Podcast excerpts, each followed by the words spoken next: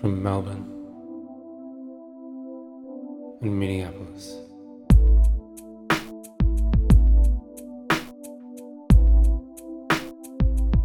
This is for Christ's sake.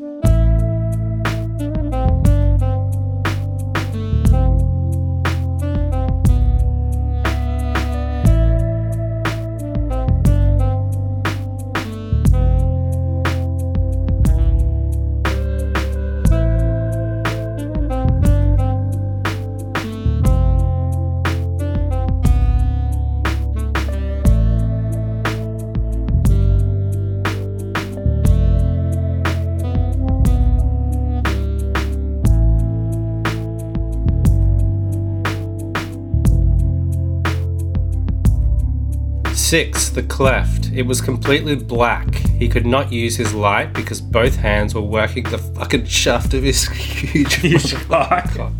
the cleft. So, Oh god, bro, what are you doing? Six. Let's just get through this. Six. Six. The cleft. It was completely black. He could not use his light because both hands were working. The shaft the- was black.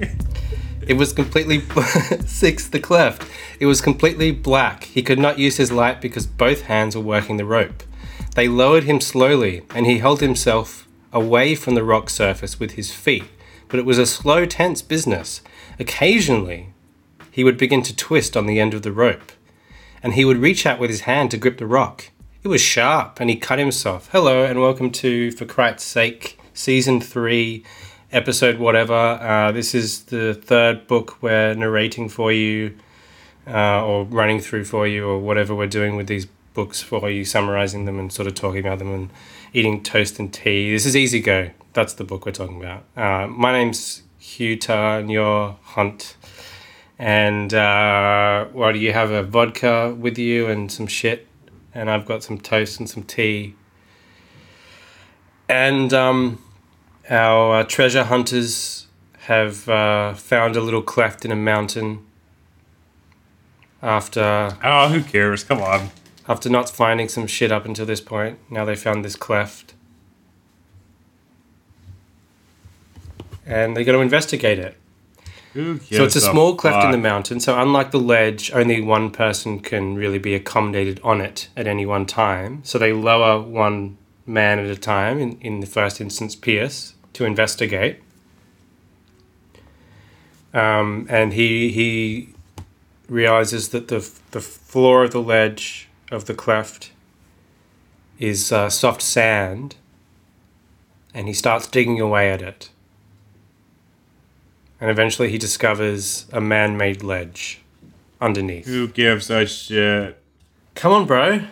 We're nearly there. We've got to get through the end of this book at least. Yeah, yeah, yeah. Yeah, we left off with them uh, going on the cleft where the tomb, they have uh, triangulated the tomb to be. Uh, you know, this is this is a chapter that doesn't have a lot to it. Um, basically, uh, they start digging there. Pierce starts digging, and they switch in shifts after one of them gets tired. And what do they do? They uh, uncover a staircase. That's pretty much it. There's not really much uh, character in this one. Okay, so to keep himself entertained, or rather to try and keep up a rhythm, as Crichton describes it, at one point, Pierce starts uh, humming Dixie to himself. It's pretty weird. How does Dixie go? Like, you might need to illuminate our non American listeners. I have no idea. I'm sorry to say. okay, never mind. Let's let's look up a, YouTube. Wait, wait, let's look up a YouTube uh, song for it. All right. Let's see. And we'll both try and sing it live while we're listening Well, it's just it's just like a tune. We're gonna like whistle it or hum it. Okay. Yeah.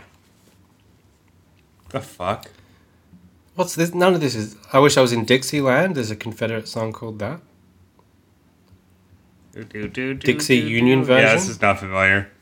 The fuck? Is it the Union version we should do or the Confederate version? I don't know. I mean, it should be the Confederate one, I think.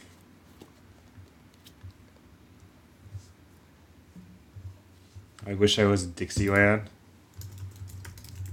Yeah, so I've got that one.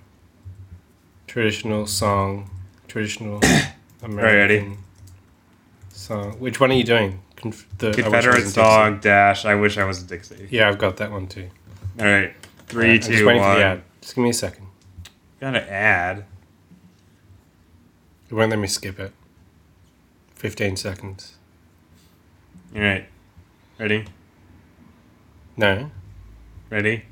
Yes. Oh god, big Confederate flag. It's gonna be great for my YouTube recommendation. Three, two, one, go. Go. Do, do, do, do, do,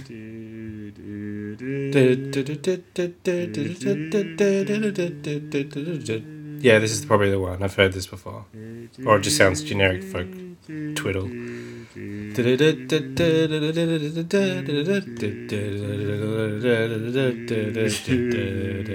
OSHA was in Dixieland. Oh, wow. Anyway, so he does this. Uh, he sings this song, and Kato is like, "Hey, man." He's like, "Whoopsie daisy." So And then what does he switch to?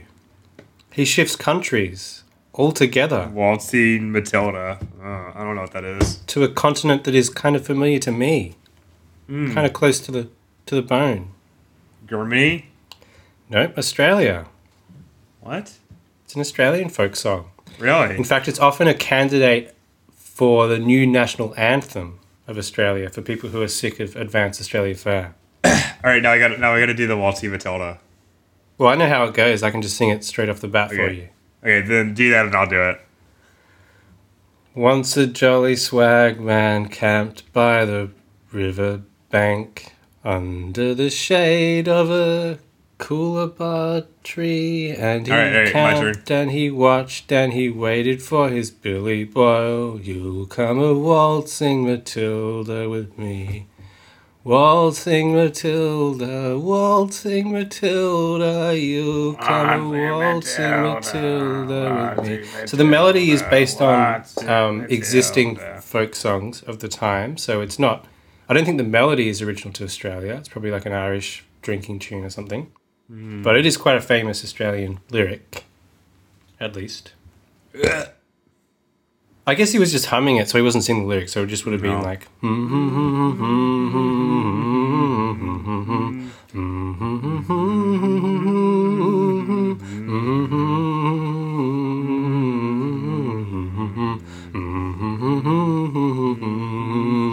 Dig. Dig. Dig. I don't know why you would do this. I Dig. feels like it would make it way harder to, to dig properly. Yeah. Yeah, it's not quite the right rhythm you want either. It's too it's too like folky dokey melodic, you know? Hmm. So is Dixie for that matter.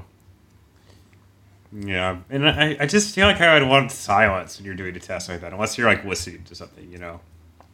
You should be doing like staying alive. Um Well, yeah, he's doing like CPR. yeah, like CPR. He should have anticipated the writing of that song some decade later. That'd be a great like twist of this book. Like Well, Pierce Crichton anticipated. No, no, alive. that that uh, Pierce actually Barry Gibb. Barry Gibb was alive uh, in that time. Yeah. He would have been was- in Australia. He was, he was fittingly staying enough as alive. well. He was staying alive. Did you know that he would have been in Australia as a little kid? No, I didn't know that. Nor do I care.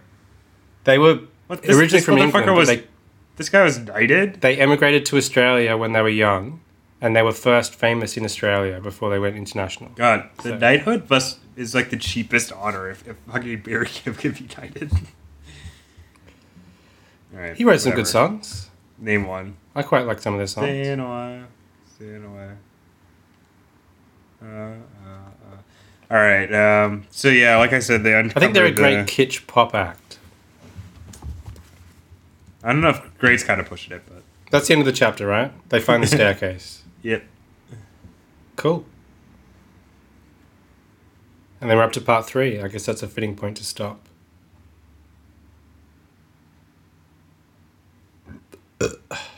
Apparently, uh, Gibb was really good friends with uh, Michael Jackson. Of course. They both had high voices. they were pedophiles. Like when they couldn't access fresh children, they would just speak in high voices to one another and it would kind of yeah, and pretend. We wanted them to masturbate. Yeah, like over the phone if they're on tour or something. All right, I think that's uh, I think that's the only logical place for us to end the chapter today. So thanks for listening. I forgot we were even still recording. Goodbye.